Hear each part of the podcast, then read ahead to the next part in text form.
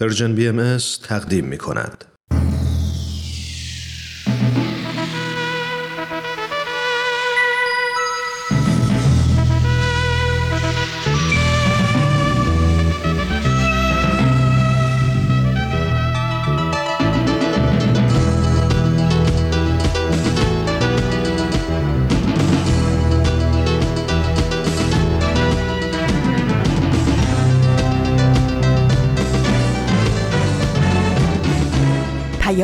دوست، برنامه‌ای برای تفاهم و پیوند دلها.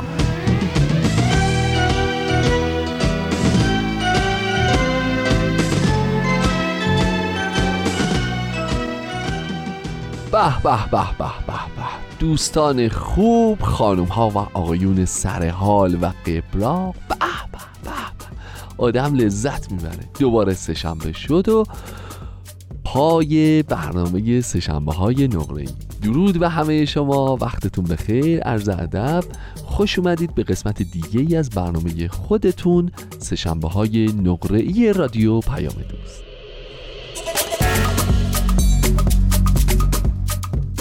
امروز شد اول دسامبر دو هزار و بیست، یازدهم آذر ماه هزار و سیصد و نود و نه.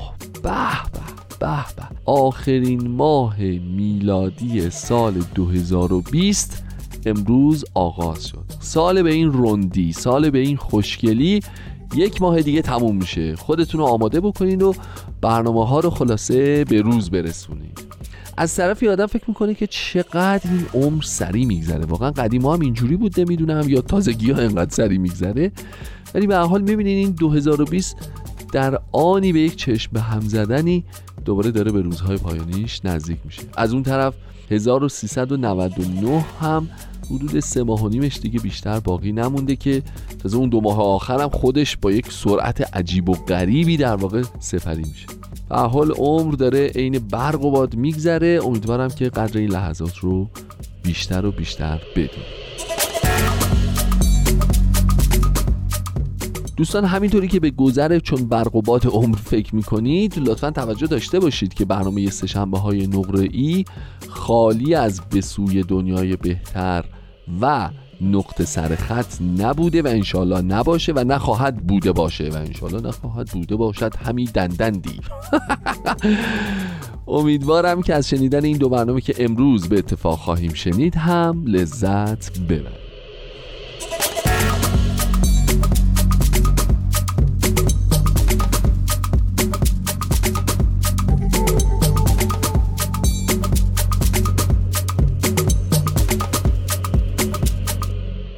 اما یه نکته خیلی مهم دیگه هم همین اول بهتون بگم آم. دوستان، یه ویروسی هست تو دنیا، وای وای وای جهانگیر، وای وای اپیدمی، وای وای حمله به بدن انسان، اوه اوه اوه اوه اوه مخرب، نابود کننده، تو خیلی ها مساوی با مرگ. وای وای هنوز بدون دارو، بدون درمان، بدون علاج. وای وای چه ویروسی عالم رو تحت شعاع خودش قرار داده. وای وای همینطوری داره قتل و جرم و جنایت رو مرتکب میشه و میره جلو. همینطوری داره عفونت ها رو بر بدن ما مستولی میکنه و میره جلو. خیلی ویروس نابکاریه، خیلی چیز عجیبیه. وای وای ولی ولی ویروس کرونا نیست.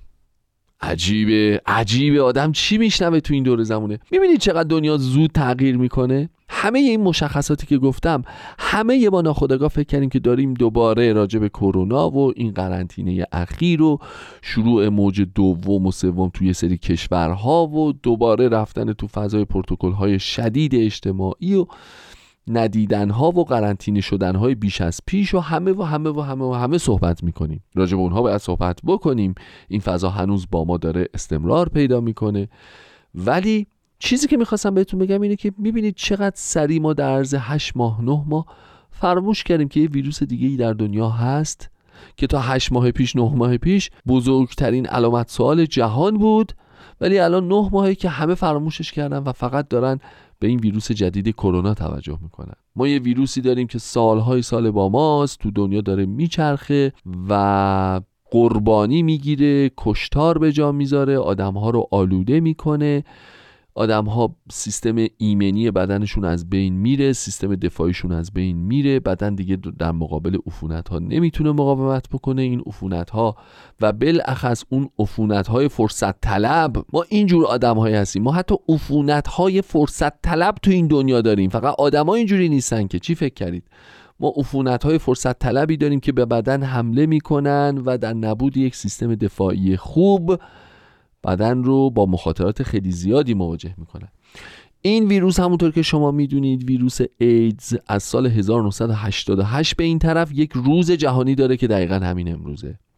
اما در مورد این روز جهانی بعداً باهاتون صحبت میکنم. ازتون دعوت میکنم که یه قسمت دیگه از مجموعه بسوی دنیای بهتر رو به اتفاق بشنویم.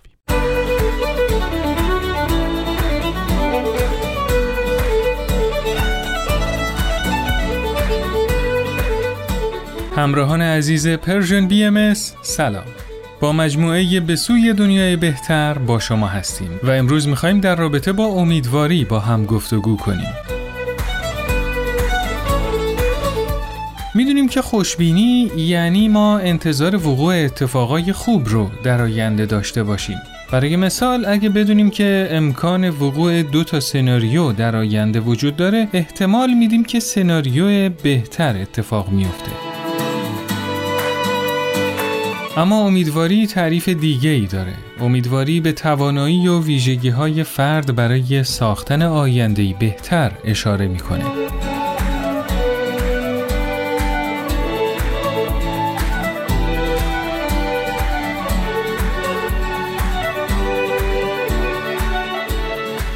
افراد امیدوار اراده می‌کنن که برای رسیدن به هدفشون تو مسیری که تعیین کردن قدم بردارن و در ضمن مطمئنن که اگه مانعی سر راهشون ایجاد بشه میتونن اون مانع رو رفع کنن و یا برای رسیدن به هدفشون مسیر جدیدی رو پیدا کنن. شاید بشه گفت که خوشبینی بیشتر از عوامل بیرونی نشأت میگیره، در حالی که امیدواری منبع درونی داره. سلام، ماریا هستم. من رو یک بار دیگه همراهی میکنید با گزارشگر این هفته. به عنوان اولین سوال میخوام ازتون بپرسم که شما به آینده امیدوار هستید؟ بله، امیدوارتر شدم چند وقتیه. بله، امیدوارم. آینده خودتون رو چطوری میبینید؟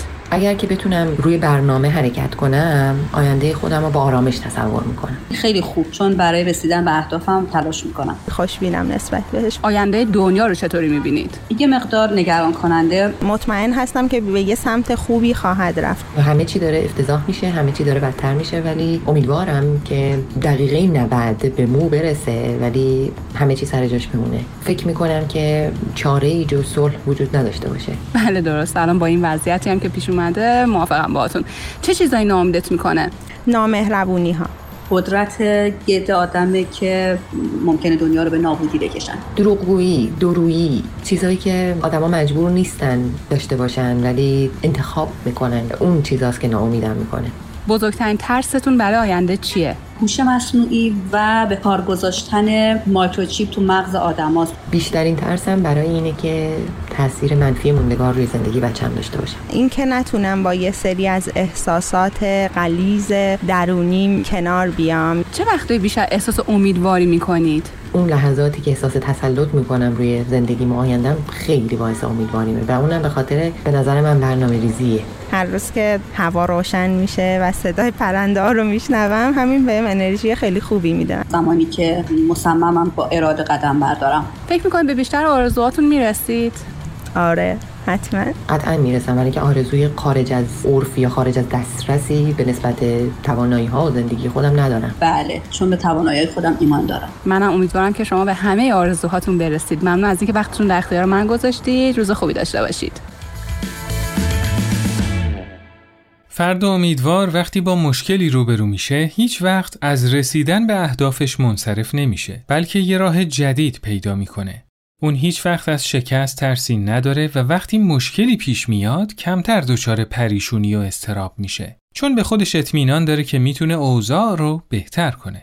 یه فرد امیدوار شکست رو پایان راه نمیدونه و از هر شکستی برای برداشتن یه قدم بهتر برای دستیابی به اهدافش استفاده میکنه.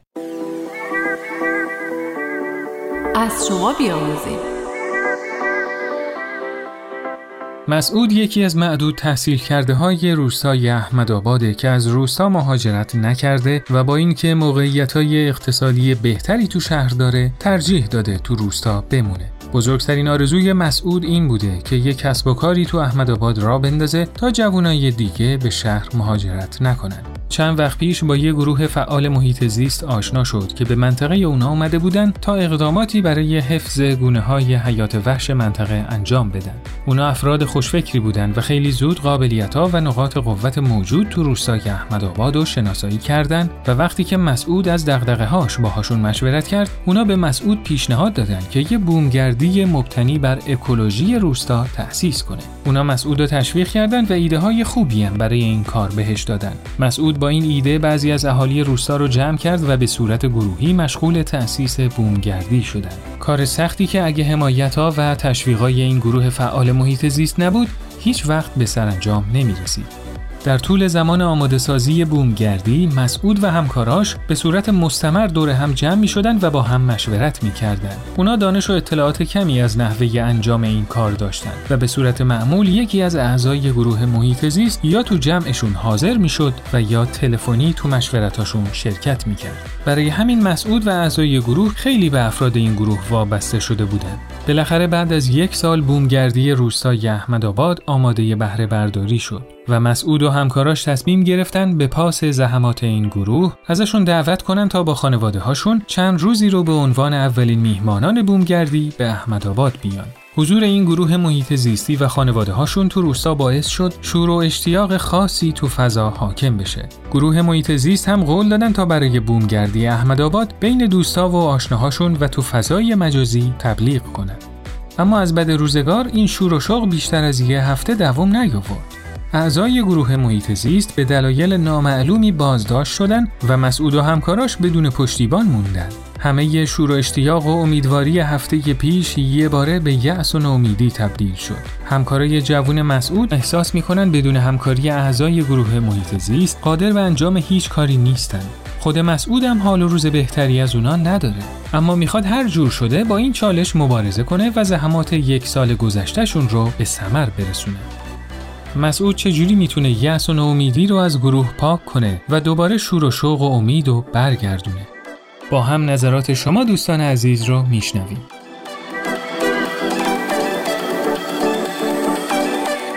اینکه سعی کنیم مثبت فکر بکنیم و همیشه طرف روشن امور رو ببینیم و همیشه کارا رو با رضایت انجام بدیم. سعی بکنیم که نتیجه کار رو یک کوچولو بتونیم از پیش تصور بکنیم.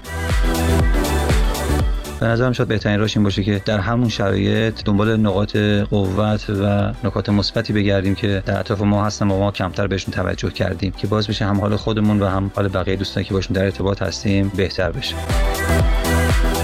من فکر میکنم وقتی که ما حرف از ناامیدی میزنیم به خاطر اینه که امیدمون رو از جایی یا کسی قطع کردیم و به این فکر نمی کنیم که هر اتفاقی که برامون میفته چه در جمع و گروه و چه در خلوت خودمون یک جایی ریشش در وجود خودمون هست که این اتفاق رو خودمون جذب کردیم و اگر مسئولیت این بار رو بپذیریم میتونیم قدمی برداریم برای بهتر شدن و درست شدن اون اتفاق که ما رو ناامید کرده وجودش.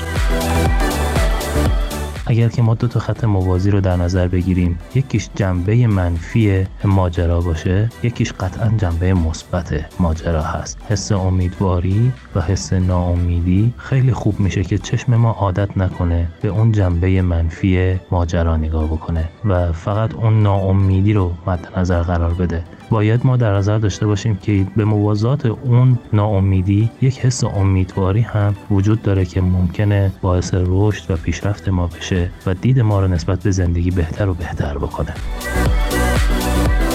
اگر باعث به وجود آمدن موفقیت‌های حتی کوچیک در افراد بشیم، باعث به وجود آمدن امیدواری و انگیزه خواهد شد. مثلا من به شخصه اگر هر روز ورزشم رو مرتب انجام بدم، احساس خوبی به من دست میده که من دارم به خودم رسیدگی میکنم. من الان یک فعالیت مناسب برای خودم انجام دادم و این به من انگیزه و روحیه میده.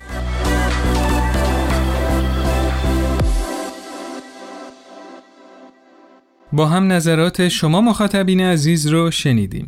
راه‌های ارتباطی ما در واتساپ و تلگرام شماره تلفن دو صفر یک دو چهار صفر پانصد و شصت بیست و چهار چهارده و همینطور آیدی کانتکت ادساین Persian بی ام اس کانتکت در تلگرام هست. شما میتونید نظرات خودتون رو از این راه‌ها برامون ارسال کنید.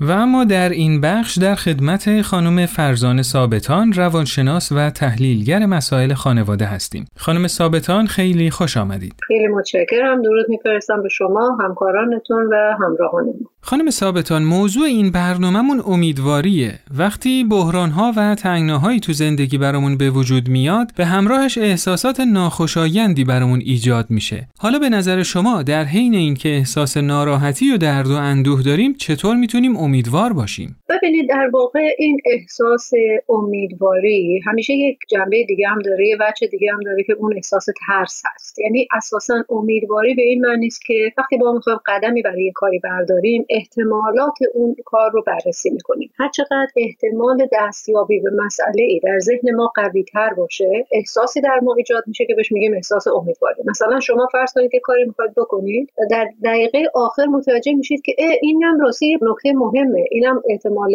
موفقیت ما رو بیشتر میکنه. خب در همون لحظه که شما این نکته جدید رو دیدید، امیدواریتون هم بیشتر میشه. یا بالعکس، یه کاری میخواید بکنید، در لحظه آخر متوجه میشید که این مسئله هم هست و ما حسابش رو نکرده بودیم، فکرش رو نکرده بودیم، ندیده بودیمش. حالا که داریم میبینیم میبینیم احتمال دستیابی به هدف یا موفقیتمون رو کمتر میکنه. بنابراین امید داشتن در واقع پیامد احتمالی است که ما برای موفقیت در امری برای خودمون محاسبه می‌کنی و می‌دید. این احتمالات معمولاً مبتنی هست بر دیدن مسائل. همیشه سه حالت در مواجهه با امور وجود داره. یکی بحث خوشبینیه، یکی بحث بدبینیه، یکی بحث واقعبینیه. در بدبینی فرد بیشتر گرایش داره به اینکه نکات منفی رو ببینه. هی تو خودش می‌خواد احتمال موفقیت رو کمتر بکنه. مثلا شما می‌بینید در دنیای امروز، در همین مثال دوست عزیزمون مسعود که در روستای احمدآباد زندگی می‌کرد، بعد از اینکه دستگیری اتفاق افتاد، اونها خب متوجه شدن که یه سری موانع وجود داشته که ندیدنش. طبیعتاً احساس یأس و ناامیدی داشتن. حالا تصور کنید اگر قبل از این واقعه این رو می‌دیدن یا متوجه می‌شدن که افرادی قبلاً همچین اقداماتی رو کردن و دستگیر شدن، خب احساس یه مقداری ترس بیشتر درشون به وجود میاد، امید کمتر بود. ولی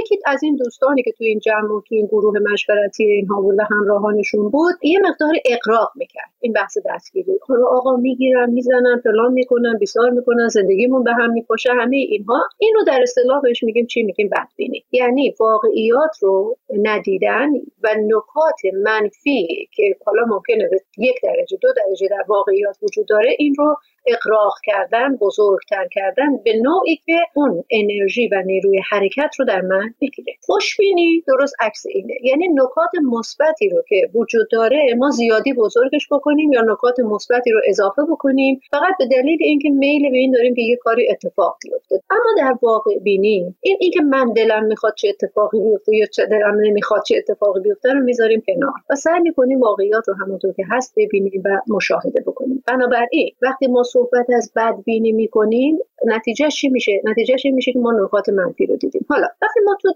تنگناهای انجام کاری قرار میگیریم، تحت فشار قرار میگیریم، اون موقع خب نکات منفی طبیعتاً خودش رو بیشتر نشون میده. اینکه ما چی رو نگاه بکنیم دست ماست. کدوم طرف رو بیشتر بخوایم ببینیم دست ماست. اینجا من میتونم نکات مثبت رو قوی‌ترش کنم، میتونم نکات منفی رو قوی‌ترش کنم، میتونم واقعیات رو همونطور که هست ببینم، میتونم دنبال راه حل‌های جدید بگردم که در اون نکات مثبت و احتمال بیشتر دستیابی به هدف نهفته باشه. این جور موقع هاست که ما میتونیم به هنگام بحران ها به جای اینکه وحشت بکنیم، به جای اینکه اجازه بدیم اون فضای منفی و فشارآور منو بگیره، سعی کنیم دنبال نکات مثبت بگردیم. این در وجود هر انسانی نهفته است. در هر انسانی، در اصطلاح اریک بر میگه یه کودک طبیعی وجود داره. خود اریک بر میگه پروفسور کوچولو. چرا میگه پروفسور کوچولو؟ برای اینکه میتونه خلاقیت داشته باشه، میتونه پیدا بکنه. مثلا بچه میخواد اسب سواری کنه، اسب نداره، یه چوب میذاره وسط پاش، تظاهر میکنه به اینکه داره اسب سواری میکنه. این در واقع اونجا است که بچه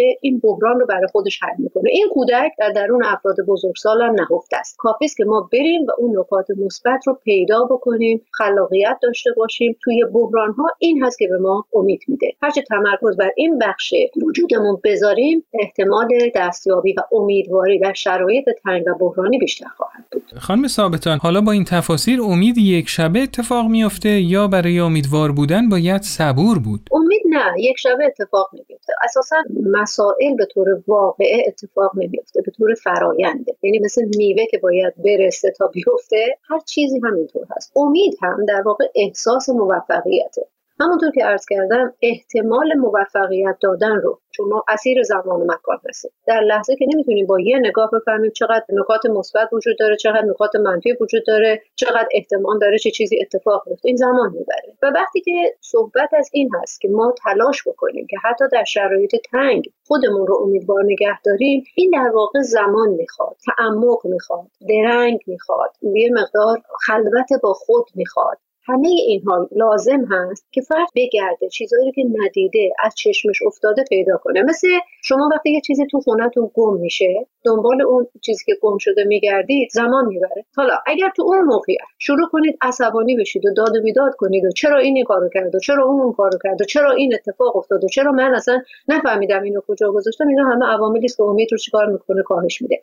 صبور بودن، من خیلی میخوام تاکید کنم، به معنی تحمل نیست. بعضی وقتا ما فکر میکنیم صبوری یعنی اینه که دست رو دست بذاریم و هیچ کاری نکنیم، ببین بالاخره یه جوری میشه دیگه، زمان یه اتفاقی میفته، یه کسی یه کاری میکنه. این صبور بودن نیست، این تحمله که در قرآن هم میفرمان این صبر مذموم هست، صبر خوبی نیست. اما صبری که مطلوب هست و در قرآن هم بهش اشاره میکنن، اون صبری است که در واقع بعد در عین اینکه به خودش زمان میده، در عین حال فعال هم هست، تلاش هم میکنه. در این جور شرایط هست که ما میشینیم میگردیم دنبال نکات مثبت با تأمل، با تمرکز، بدون اینکه بخوایم حول و هراس و اضطراب رو به خودمون راه بدیم، شروع میکنیم و این نکات کم کم بیرون میاد و ما میتونیم احساس امیدواری بکنیم. در واقع امیدواری یک احساس هست، احساسی که بعد از اینکه ما احتمال وقوع و دستیابی به یک موفقیت رو بالا دیدیم در ما به وجود میاد. خیلی ممنون خانم ثابتان، به نکات خیلی مفیدی اشاره کردید. ازتون تشکر میکنم که دعوت ما رو پذیرفتید و در این برنامه حضور پیدا کردید. ممنون.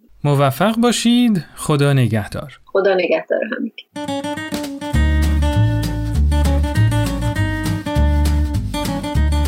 برای اینکه بتونیم امیدوارتر باشیم، باید یاد بگیریم که زندگی اتفاقات تنهای جدایی از هم نیست و فرایندیه که ما تو اون به صورت فعالانه مشارکت داریم. باید بدونیم که تو این فرایند هر بحرانی پیروزی در پی داره، به شرط اینکه بحران رو بشناسیم و با تمام قوا در جهت رفعش تلاش کنیم و ازش یاد بگیریم. یه فرد امیدوار همیشه به پیروزی‌های بعد از بحران امید داره و براش برنامه ریزی میکنه.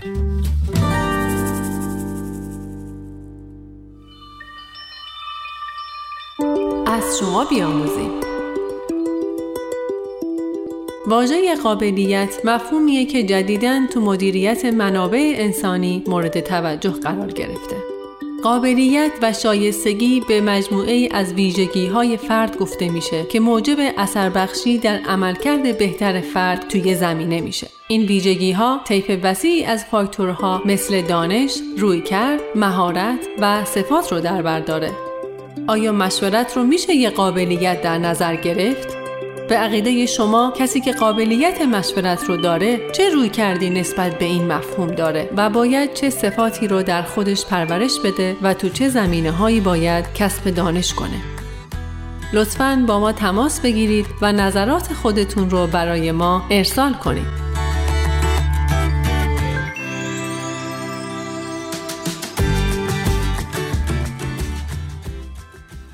دنیای پیش روی ما دنیایی پر از اتفاقات بد و مأیوس کننده. اگه نتونیم این اتفاقات رو در بستر فرایند تکامل انسانی ببینیم، بدون شک امیدی به آینده بشریت نخواهیم داشت ولی اگه همه این اتفاقات و مرحله‌ای از رشد بشر بدونیم، تلاش‌های انسانی و روحانی مصلحین اجتماعی رو دریابیم و باهاشون همراه بشیم و برای ساختن آینده‌ای روشن برنامه‌ریزی کنیم، میتونیم قدم‌های بزرگی به سوی دنیای بهتر برداریم.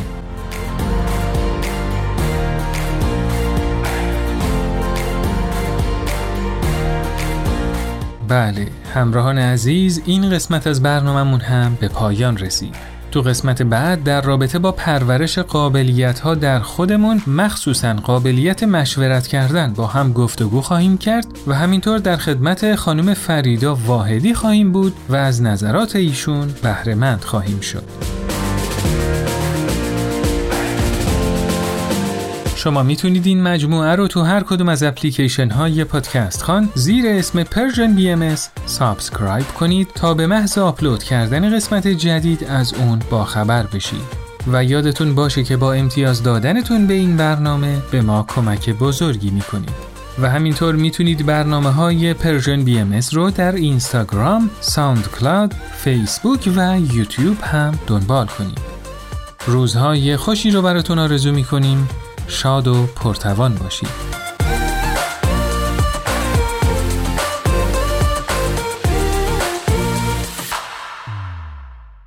به به به به، شنونده های سرحال و قبلاق به سوی دنیای بهتر رو شنیدیم و با رادیو پیام دوست و سه‌شنبه های نقره ایش همچنان همراه هستیم.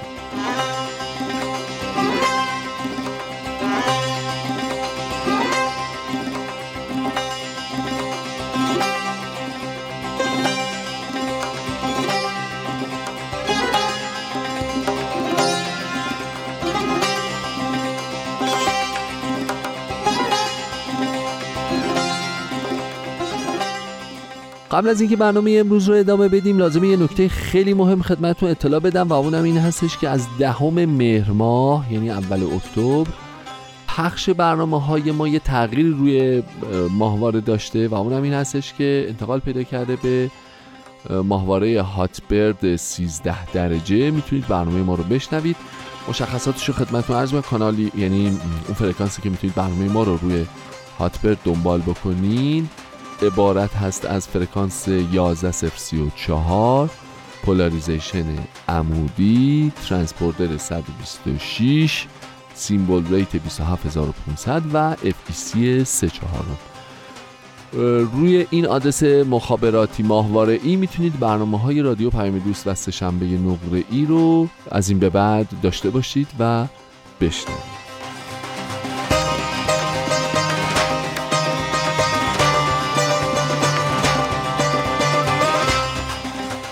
کلها وقتی داشتم فکر میکردم که ما یک روز جهانی مبارزه با ایدز داریم که تلاش میکنه نگاه همه دنیا رو به سمت این بیماری معطوف بکنه و به ما یادآوری بکنه که بابا دنیا هنوز جای خطرناکیه و ما یک بیماری داریم که هنوز دارو نداره و اینقدر در دنیا تلفات به جا میذاره و اینقدر همه باید بسیج بشن و یادآوری بکنن به خودشون، به دولتها، به جوامع، به انسانها، به گروهها که ایدز این همه داره قربانی میگیره، هزینه های بالایی داره، ما باید متحد بشیم، پیشگیری های لازمه رو انجام بدیم، برای پیدا کردن داروش متحد بشیم و از همه مهمتر یاد بگیریم که چگونه باید برخورد بکنیم با کسی که با این بیماری آلوده است، چگونه باید باهاش رفتار بکنیم، رفتارهای اجتماعی ما چگونه باید باشه.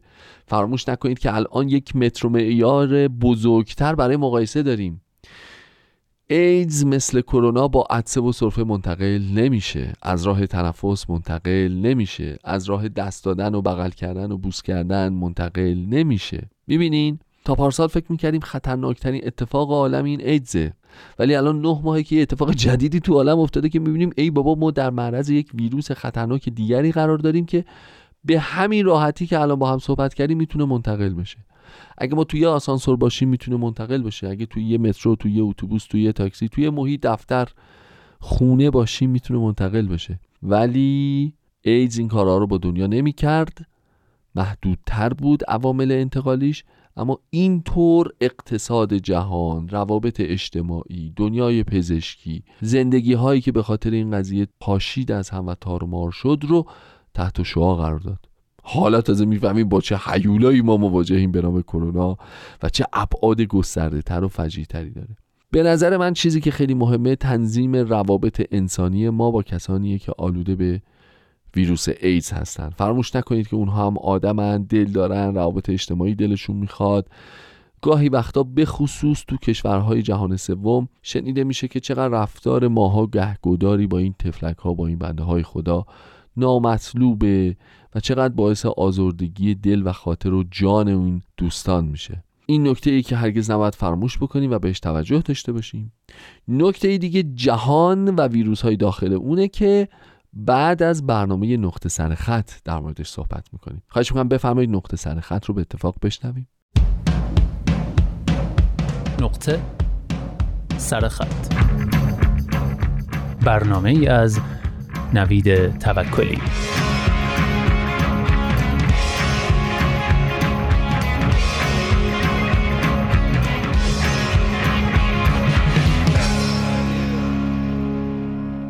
چشماتو ببند، ببند، بستی؟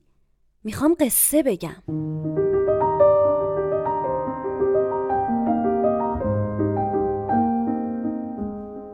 امروز مدرسه چطور بود؟ خوب بود. خوب بود؟ نه خیلی، بغل دستیم کلی گریه کرد. چطور؟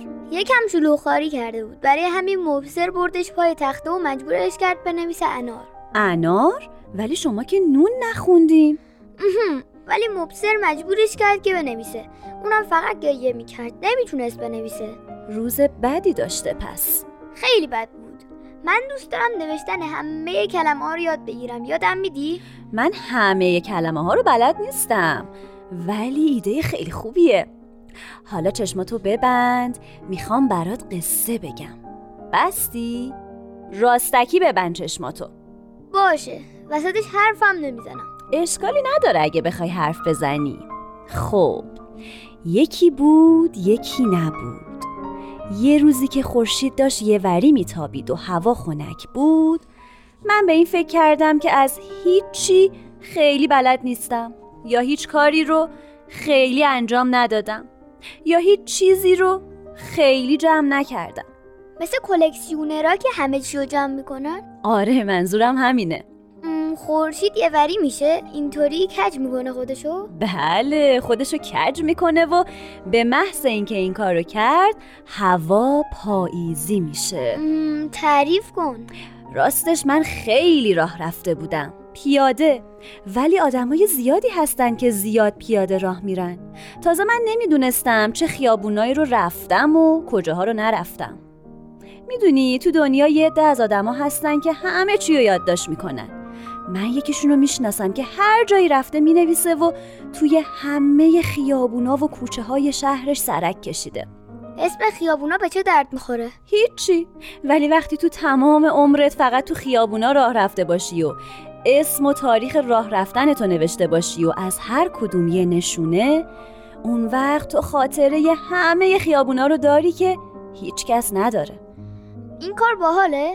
خیلی باحاله. البته برای بعضیا، قرار نیست برای همه باحال باشه. یه نفر رو میشناسم که همه فیلمای به درد نخور رو دیده. یکی هم هست که همه فیلمای قشنگ رو دیده. حتی یه نفر هست که توی همه رستورانای بین راهی املت خورده. یه نفر هم هست که همه لیوانای دنیا رو داره، از هر کدوم یه دونه. همه لیوانا اندازه کمد مامان لیوان داره؟ حتی بیشتر، چندین و چند کمد لیوان رنگ و رنگ و عجیب و غریب. من دوست دارم همه کیکای دنیا رو داشته باشم، یه عالمه کمد پر از کیک. کیکا زود خراب میشن. خب، داشتم تعریف میکردم. یه نفرم هست که به همه جنگل ها سفر کرده، اما من هیچ کدوم این کارا رو نکرده بودم. خلاصه داشتم به همین چیزا فکر میکردم. ولی تو همیشه داری عکس میندازی، حتما اندازه حیات مدرسه عکس داری. عکاسترین عکاسترین. هیچ کس نمیدونه، شاید یکی عکاستر باشه. خب پس عکاسترین پرستار بچه‌ای. شاید. خب همون روز تو از عکس انداختن خسته نمیشی؟ نه، باید خسته نشی. به کسی هم اجازه ندی خستت کنه. منم خسته نمیشم، از فردا همه کلمه ها رو شروع میکنم. اول باید حروف رو یاد بگیری. باشه وقتی یاد گرفتم همه کلمه ها کجا هستن تو میدونی؟ نه هیچ کس نمیدونه به جز تو که میخوای همشونو پیدا کنی. خب حالا بخواب. باشه شب بخیر. شب بخیر.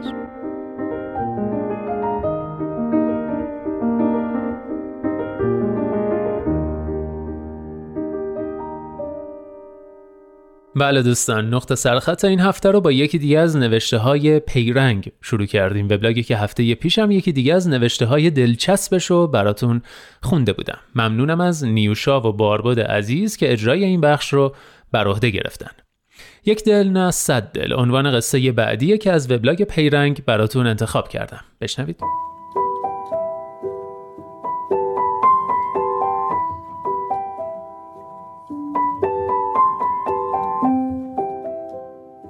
از عالم دو تا هنر داشت، عملگی و خط زیبا. اینجور که میگویم خط زیبا منظورم یک خط نیست، بیست جور میتوانست بنویسد. از این آدمهای ساده معمولی ولی با چشمهای درشتی که همه چیز را میدید. یک بار هم پر چادر دختر صاحب خانه ای را دیده بود که رفته بودند خانه اش برای کار بنایی. حالا من چطور این آدم را میشناسم بماند.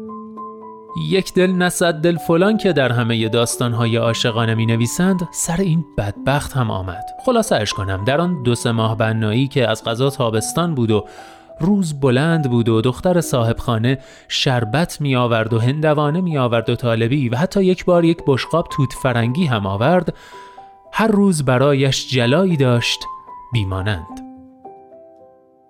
حال دل یک آدم پاک باخته را با ماله بنایی و لباسهای سر تا سر گچ و خاکی در نظر بگیر در مواجهه با دخترک عجولی که مثلا یک بشقاب چینی سفید پر از توت فرنگی می آورد جلوی در، بشقاب را می گذارد روی زمین و یک بفرمایید نیمبند می گوید و می رود. حالا من حال دلش را از کجا می دانم؟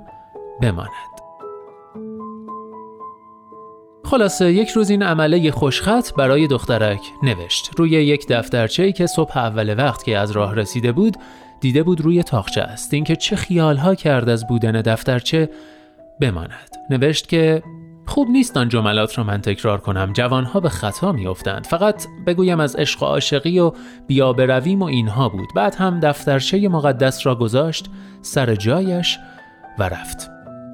اتفاقاً آن دفترچه مال دخترک بود، دفتر ریاضی که لابلای آن یک کتاب داستان تخیلی از اینها که آسیموف نوشته، آیزاک را میگویم، گذاشته بود که یعنی دارد درس میخواند. کتاب توی دفتر به دست غروب دیروز آمده بود به هوای درس خواندن در همان طبقه‌ای که عمله و بنا کار میکردند و آخر شب دفتر را جا گذاشته بود و با کتاب پاورچین پاورچین رفته بود آن یکی طبقه. بعدها یک شب کتاب را هم جا گذاشته بود که همین باعث شد معلوم بشود چه جور کتاب‌هایی می‌خواند. و اما نوشته‌های دفتر، همینقدر بدانید دخترک چیزی از آن نوشته‌های عاشقانه سرش نشد، فقط لابد با خودش گفت عجب عمل جماعت خوشخطی آمدند اینجا. و پس از آن هم هیچ وقت از پای کتاب‌های تخیلیش بلند نشد که برود آب و شربت و میوه ببرد برای آن طبقه.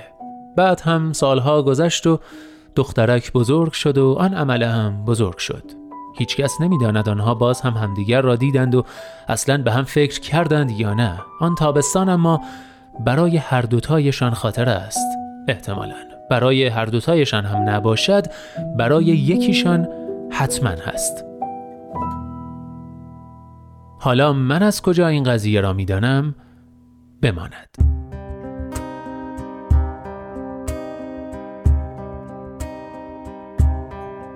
سخت از قلم باشی و دلتنگ نباشی، با تیغ مدارا کنی و سنگ نباشی. سخت از قلم باشی و دلتنگ نباشی، با تیغ مدارا کنی و سنگ نباشی. سخت است دلت را به تراشند و بخندی، هی با تو به جنگند و تو در جنگ نباشی.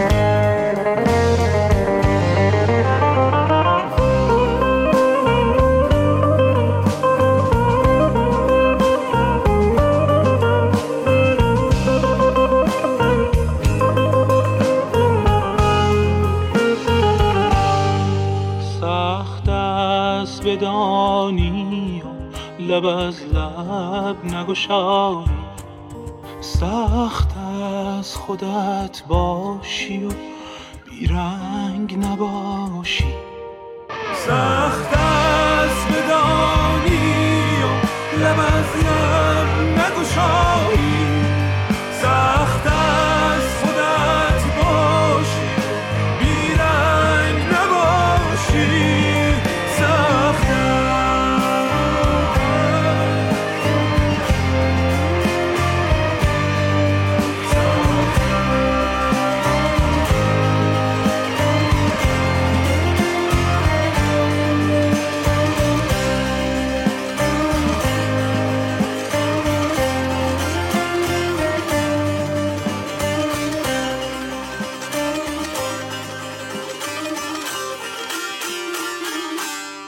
بله سخت است. کاری از گروه ویرگول، حسن خطامی بود بر نقطه سرخط این هفته. شعر به نظرم درخشان این قطعه زیبا رو خانم نغمه مستشار نظامی سروده و همونطور که گفتم توسط گروه ویرگول اجرا شده که امیدوارم لذت برده باشید.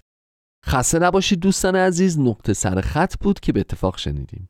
دوستان برنامه امروز داره به دقایق پایانی خودش نزدیک میشه. فقط یادآوری میکنم که ما یه ضرب المثل خیلی معروف داریم که میگه دنیا محل گذره.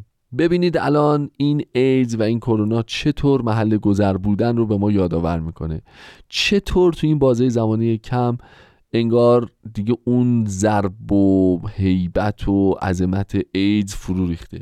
چهار صباح دیگه کرونا هم میره، به خاطره ها میسپاریمش. چهار صباح دیگه داروهاش میاد تو بازار و مسمر ثمر میشه انشالله. یاد دوستانی که ما رو به خاطر این بیماری ترک کردن البته همیشه با ما میمونه، اما فراموش نکنید که دنیا خیلی جهان عجیب غریبیه. هر دم و هر ثانیه ممکنه یه اتفاق جدید توش بیفته، ممکنه یک حادثه جدید رخ بده، ممکنه یک بیماری جدیدی که اول خیلی جدیش نمیگیریم بیاد و جهان رو به واسطه خودش متأثر بکنه. فراموش نکنید که دنیا به همین الکیه که میبینید، به همین قاراش میشیه، بعد اسمشو بذارم فکر کنم، که میبینیم این چند وقته، و در عین حال جای زیبایی است برای زندگی کردن و امید داشتن، جایی برای دوست داشتن همدیگه، جایی برای در کنار هم بودن و جایی که بتونیم در اون هر کاری که دستمون برای دیگران برمیاد انجامش بدیم. عمر کوتاهه، دنیا هم قرقاتی بدجور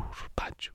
خب به دقیقه پایانی برنامه رسیدیم. امیدوارم که خوب و خوش باشید. تو رو خدا مراقب خودتون باشید. دعا میکنیم که کسانی که درگیر این بیماری هستن به زودی زود صحت و سلامتشون رو پیدا بکنن.